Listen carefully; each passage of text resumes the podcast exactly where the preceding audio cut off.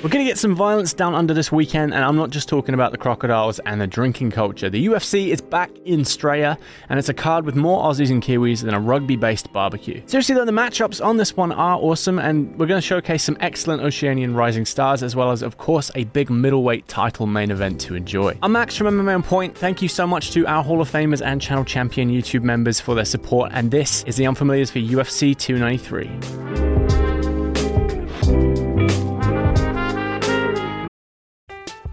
I'm Alex Rodriguez. And I'm Jason Kelly. From Bloomberg, this is The Deal. Each week, you'll hear us in conversation with business icons. This show will explore deal making across sports, media, and entertainment. That is a harsh lesson in business. Sports is not And, uh, as simple you know, I- as bringing a bunch of big names together. I didn't want to do another stomp you out speech. It opened up so many more doors. The show is called The Deal. Listen to The Deal. Listen to The Deal on Spotify. Before we begin, just a gentle reminder that I do call New Zealand home and I'm going to be incredibly biased in my picks. And you're just going to have to deal with it. Opening up the prelims at 170, we have Kevin Jousset taking on Kiefer Crosby. Kiefer Crosby might sound like a familiar name to you if you've got any Bellator fans on your Twitter feed, because Big Daddy Crosby is a seven fight veteran of the house of Scott Coker's mediocre rear naked chokers. Born in Dublin, Ireland, and as such a member of John Kavanagh's SBG and a teammate of Conor McGregor, Kiefer Crosby was one of the early wave of SBG fighters invading Bellator alongside the likes of James Gallagher, Charlie Ward, and everyone's least favourite non Irishman, Dillon Danis. Crosby comes from a similar background as his teammate McGregor, struggling to make a living in Ireland, saying notably he couldn't even afford milk for his daughter's cereal as recently as 2018 on a 140 euro per week welfare check. Crosby says he has been at rock bottom numerous times in his life, and that's his motivation to train harder than anyone else and scrap for his living. Dragging himself up through the local scene, fighting in BAMMA and Bellator, among others, to a respectable 10 3 record, Crosby found himself with the opportunity to get himself on one of those silly exhibition boxing cards with like OnlyFans girls and YouTubers and reality TV stars. And hopefully he got himself paid well for a decision win over this Geordie Shore geezer. I guarantee Crosby is the first and only person to get a UFC contract straight after beating up a reality TV star. Nonetheless, he does get that shot here opening up the prelims. Crosby is a big, wide lad for 170 pounds. He's got good striking instincts with an inside boxing game. He's also shown some slick grappling knowledge in the rare occasion that his fights actually hit the mat, despite it not being his bread and butter, like this 50 50 sweep to gain top position and get back to his feet. He's had real trouble with his defensive boxing at times and he's been extremely hittable, but he does seem to have come on leaps and bounds with his head movement and his defense in general, genuinely just a much better fighter than he was three or four years ago. Kevin Jousset is the latest CKB fighter to take the UFC stage, but not from New Zealand, from France. Ooh la la. A true world traveler, Jousset grew up in France where at the age of four, his parents encouraged him to start judo because he had too much energy, so why not use some of it to learn how to dump fools on their heads? Making his way to Scotland, where he worked for 18 months as a waiter to try and learn English. Imagine going to Scotland to try and learn English. Jousset eventually found himself in Australia and then New Zealand, where he now trains in Auckland under Eugene Bareman and alongside other city kickboxing scrappers. If you, like me, have ever had the dubious honor of grappling with a French judoka, you know they're properly scary bastards. So Jousset always knew he could grapple with the best of them, but now training alongside some world class strikers has really rounded out his game. Coming up through the ranks in Aussie and Kiwi promotions like Hex and Eternal, Jousset faced Jack Della Maddalena in just his seventh month as a professional mixed martial artist. He was beaten that night by stoppage for cuts, and he has one other loss by split decision, but other than that, eight excellent wins have showcased his skills. A judo second degree black belt and a jiu jitsu purple belt, his grappling is great to watch. There's a reason his name is Air Jousset, with lots of lovely foot sweeps and throws from the clinch, and some massive slamming double legs too. He will send you flying. He also has some nasty transitions and double attack submissions on the mat too. Look at this transition into a reverse triangle with a Kimura. He's always trying to grab more than one thing to threaten you with at a time. On the feet, he's less aggressive, but he times his counter striking very well with good rangy straight punches. He's happy to stay on the outside and stick and move. If you come at him too aggressively and end up in a clinch, he will pepper you with knees and he will fling you down to the mat. So he will be looking to use Crosby's aggressiveness against him in this one. Kiefer will have a big strength and striking advantage, I think, and Jousset's grappling I'm Alex Rodriguez. And I'm Jason Kelly. From Bloomberg, this is The Deal. Each week, you'll hear us in conversation with business icons. This show will explore deal making across sports, media, and entertainment. That is a harsh lesson in business. Sports is not And, uh, as you simple know, I- as bringing a bunch of big names together. I didn't want to do another stomp you out speech. It opened up so many more doors. The show is called The Deal. Listen to The Deal. Listen to the deal on Spotify.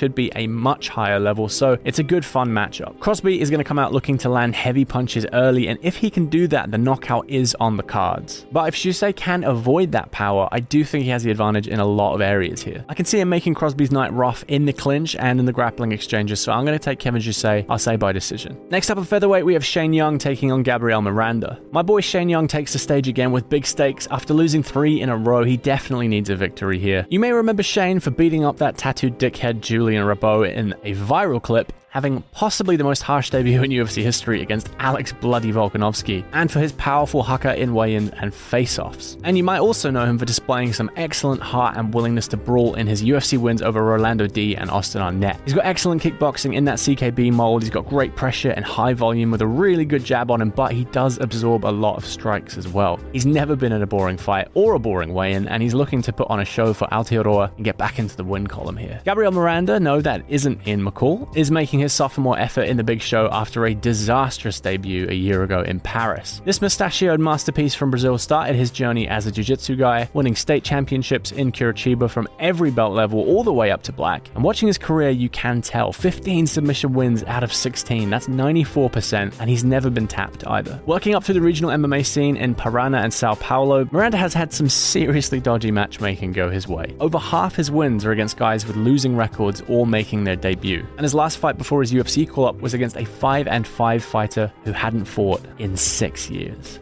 That's not nice. His call up to the big show was very much out of the blue last year in Paris, getting put up against the absolute monster Benoit Saint Denis and getting mauled in less than two rounds, knocked down three times, and KO'd. Not a very good way to start your UFC run, and a year later, almost to the day, he's going to take his second chance here. Like I said, very much a traditional jiu jitsu specialist. He's not afraid to pull guard and even hits the old Gracie technical stand up sometimes. His wrestling definitely leaves a lot to be desired, but from the guard, he is a danger. He's got very active legs, and yeah, 94% of the time, if he's winning, it's by submission. Honestly, if Miranda is as content to stand with Shane as he was to stand with Benoit Saint Denis, I can see it going very similarly. Shane isn't as wild or aggressive as Saint Denis on the feet, but he is clinical and he's got the power as well. Shane has good takedown defense, and Miranda's wrestling isn't a strong suit, so if it's gonna get to the ground, it's gonna be if Miranda gets taken down or knocked down. So as long as Shane doesn't do anything silly like jump into a guillotine, I can see Shane Young getting the win by TKO here. Next up at 170, Blood Diamond takes on Charlie Radtke. Blood Diamond has not lived up to the hype so far in the UFC, and like his teammate Carlos Ulberg's first few UFC bouts, the kickboxer just hasn't been able to translate his ability into MMA yet. But his ability on the feet is very solid. Go watch his runs through King in the Ring tournaments, which is the premier New Zealand combat sports tournament right now, and it birthed the careers of Izzy, Dan Hooker, Ulberg. He was great fun to watch there. In his UFC run, though, he's basically just been out grappled. And yeah, this is the go to move against a guy coming into the UFC with only three MMA bouts to his name. With powerful head kicks at close range, powerful clinch strikes, he's dangerous to strike with for sure, but he is nowhere near as technical as his colleagues like Ulberg and Adesanya. He's a lot wilder, and he definitely needs to show better takedown defense to keep the fight in his wheelhouse if he wants to stay in the UFC. Charlie Radke, or as he prefers to be known, Chuck Buffalo, is making his UFC debut here after a four fight win streak that saw him capture the Cage Fury welterweight title back in April. Radtke is super clean and composed everywhere the fight goes. He doesn't throw in combination on the feet, but he has very good fundamentals, decent power in his hands as well, and for my money, he's got really underrated jiu-jitsu. He's a good high-level black belt with lots of footage from Nogi tournaments on YouTube. He's got a very nice passing game and some dangerous submissions, which is how he won gold in Cage Fury. I really like how this guy fights, and while he has struggled earlier in his career down at 155, moving up to welterweight has done wonders for the guy. He is undefeated at that weight class. Also, if he wins and he does get a chance on the mic, he is hilarious. Probably going to say something very rude and call someone out.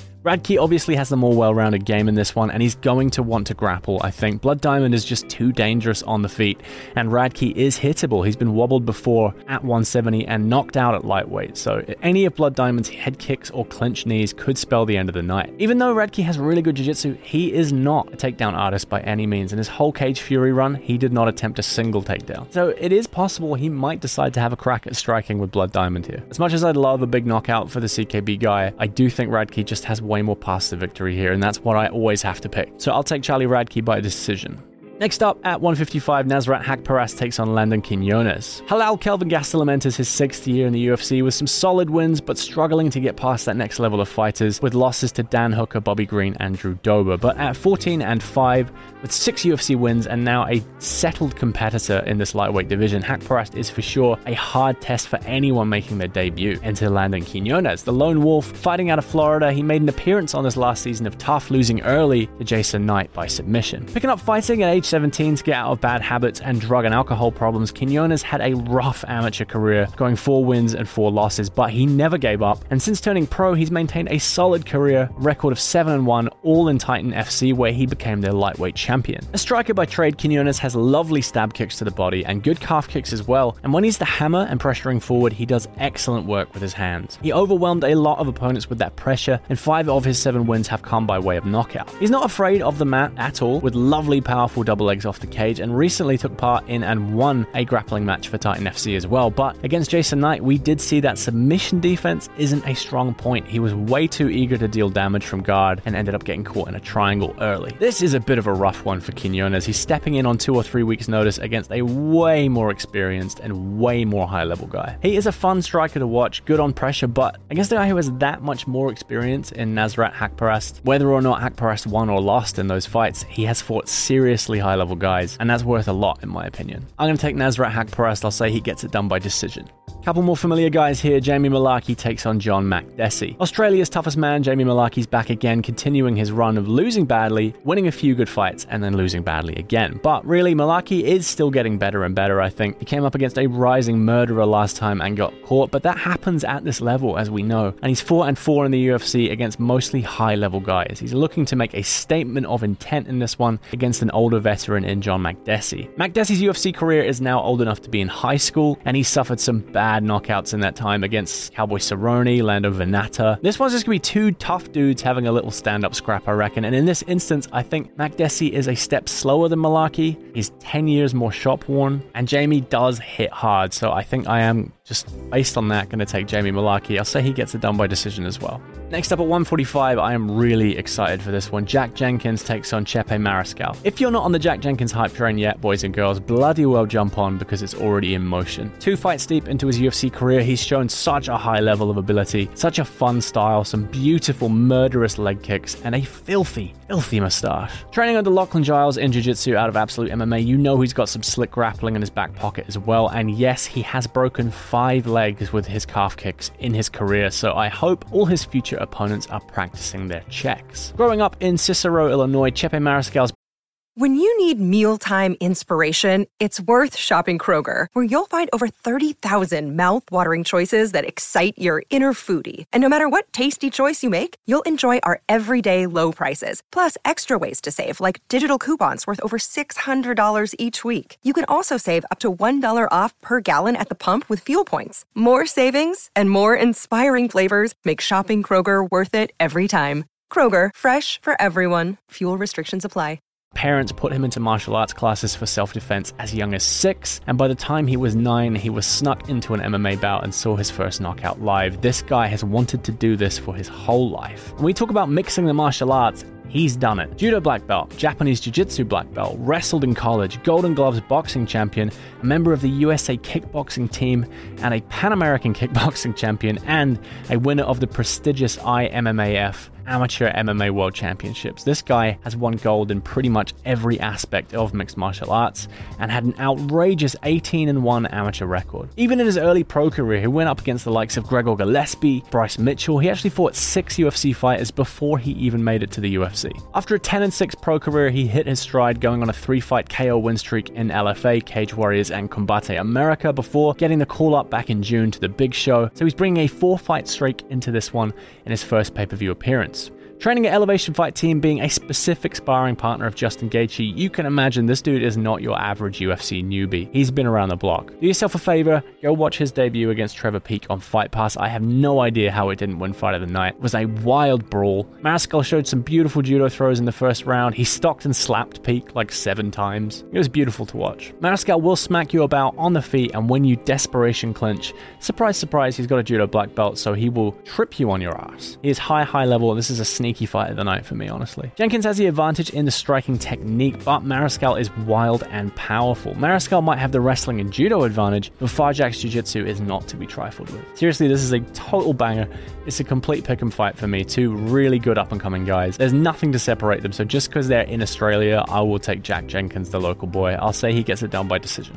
And your final prelim of the night at 205, Carlos Ulberg takes on Da Un Jung. This one's going to be fireworks, I reckon. Two big, powerful kickboxers with knockouts galore on their records. The Black Jag is now on a four fight win streak with some huge knockouts and a performance of the night bonus last time out. And Da Un Jung is probably the best striker he's going to have faced so far in the UFC. Jung is big and extremely powerful, but Ulberg is definitely going to have the speed and movement advantage. Ulberg definitely still has a cardio issue. It cost him his UFC debut, and it's nearly cost him after that as well. But as long as he can stay safe from the power shots of Jung and not gas early, I think he's going to make a statement here. So I will take Carlos Ulberg by knockout. Opening up the main card, light heavyweight Tyson Pedro takes on Anton Turkalj. Tyson Pedro's renaissance since moving to CKB hit a roadblock in the form of Modestas Bukauskas last time out, but those two massive knockouts he hit in 2022 are still fresh in the memory, and training with high level kickboxers has advanced his game leaps and bounds. Anton Turkalj, apart from being a very funny lad and great fun to watch fight, just hasn't proved he's up to the task at this level so far, going 0 and 2 in the big show. He's a capable striker and this should be a bit of a banger, but I do reckon Pedro just lands a power shot early and gets it finished. So I'll take Tyson Pedro again by knockout. Next up, a big boy rematch. We have Justin Tafa taking on Austin Lane. 30 seconds into these lads fighting back in June, an eye poke ended the fight prematurely, and everyone went home sad and empty without a heavyweight knockout to rock them gently to sleep. So we're flying halfway across the world to do it again, and this time hopefully they can keep their digits to themselves. Austin Lane started training MMA like most large American men as cross training during the football off season. Unlike most large American men, he did actually play in the NFL. He was a fifth round draft pick by the Jacksonville Jaguars, and then I stopped talking about American football because I haven't I I just don't I don't know anything. When that sport didn't work out for him, he had MMA in his back pocket as a fallback plan. He's 12 wins, 3 losses now, and definitely has the ability in the fight game, but those 3 losses were huge, huge knockouts, so we know his chin is findable. It just isn't too much to analyze here for me, just two big boys who swing heavy. Lane might be slightly quicker and cleaner and longer, but Justin Tafa has that Mark Hunt thing of just walking forward and finding the hook. And like I said, Lane is hittable, so I think Justin Tafa finds the off switch again, and we get a big crowd pleasing knockout in Straya. So I will take Justin Tafa by knockout. Next up, Manel Kape takes on Felipe dos Santos. Of course, Manel Kape was due to face Kai Kara France in a fight with huge ramifications for the division, but Felipe dos Santos steps in on short notice, and all of a sudden, this fight kinda doesn't mean much. Kape is on a three fight win streak heading for a title shot, and dos Santos is only seven fights into his career, making a massive jump to the main UFC card for his debut against a former world champion. Bit of a nasty one, slightly Kris Moutinho versus Sean O'Malley ish. Fighting out of Chute Boxe Diego Lima, one of the best Brazilian gyms right now, dos Santos has some excellent partners to train alongside, and like his teammate Charles Oliveira, he fought himself out of poverty with mixed martial arts. He's very natural and very well rounded in the fight game, but he has never fought someone with more than seven bouts on their record, and now he is fighting a 24 fight, long time veteran, a high class guy in Manel Kape. Honestly, Kape is either going to find a massive knockout or just work his way to a decision win here. Your co main event of the evening, some more big boys. Tai Tuivasa takes on Alex Volkov. This one's a banger, two long-time heavyweight mainstays and one big-time fan favorite fighting in his backyard. Volkov and Tuivasa, weirdly enough, they're kind of each other's worst nightmare. Volkov struggles against shorter inside fighting power punches, and Tuivasa has been finished a bunch of times by longer and more technical kickboxers, so that kind of makes this one a real toss-up for me. Against long guys though, Tai does have the ability to find his way inside and hit those power hooks. So just for the image of Tuivasa doing a massive shoey in Sydney, I will take Tai Tuivasa by knockout. And your main event of the evening for all the marbles at middleweight, Israel Adesanya defends against Sean Strickland. Strickland does deserve a title shot, but him being three wins, two losses in his last five is kind of indicative of how Izzy has cleaned out this division. And honestly, Izzy has beaten guys who are better than Sean at what Sean likes to do. Costa was a powerful pressure boxer, Vettori as well, and with better wrestling than Sean. Strickland is the least powerful puncher Izzy's fought as well. Obviously, Strickland is very comfortable in the firefight and he's happy to exchange, but I just I just don't see how he wins this one. Unless he goes full wrestling and gets Izzy down with the first shot, I just think he's going to have a really hard time in there and Izzy's going to be able to just counter strike him at will. I know it's a fight and anything can happen, but honestly, that's just my breakdown of it. Adesanya by TKO to remain the middleweight champion of the world. But what do you guys think? Please let me know. I know some people are kind of down on this pay per view. I do think some of the prelims have the capacity to be good fights. Thank you once again to all of our channel champions and Hall of Famers for making videos like this happen. If you want to join, click that button down below. You get access to a whole bunch of exclusive stuff, including writers' meetings with Jason, Bailey, and Tommy. If you want to have a go at me about my picks, you can find me on Twitter at max underscore Randall. And please enjoy the pay per view.